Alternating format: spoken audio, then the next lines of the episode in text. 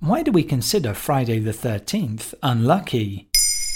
Thanks for asking. Today is Friday the 13th, a day often seen as unlucky in Western superstition. Indeed, the tradition has become so ingrained that there's even an associated phobia. It's called, wait for it, paraskevidekatriaphobia. Now, it might seem like Friday the 13th doesn't come around very often, but most years actually have two, and some even have three. It just depends on the calendar. 2022 was an anomaly with the date occurring just once.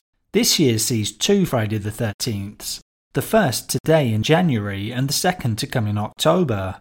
Interestingly, in Italy, Friday the 17th is actually seen as a more unlucky day, while in Spain and Greece it's Tuesday the 13th. Where does the superstition come from? There are roots in Christian tradition, in particular relating to the story of the Last Supper in the Bible. That sees Jesus and his twelve disciples gathered, with Judas Iscariot being the thirteenth and last guest to arrive. His betrayal would lead to Jesus' crucifixion the following day on Good Friday. That explains why some people say it's a bad omen to have 13 guests at a table. If we fast forward to the Middle Ages, Friday the 13th, 1307 saw another cursed day. French King Philip IV had his officers arrest hundreds of members of the Knights Templar Order. Many would be executed. There are a lot of references to Friday the 13th in popular culture, aren't there? The most obvious one is slasher film Friday the 13th, which was released in 1980. It starred masked killer Jason Voorhees, who would become one of the most famous horror villains of all time.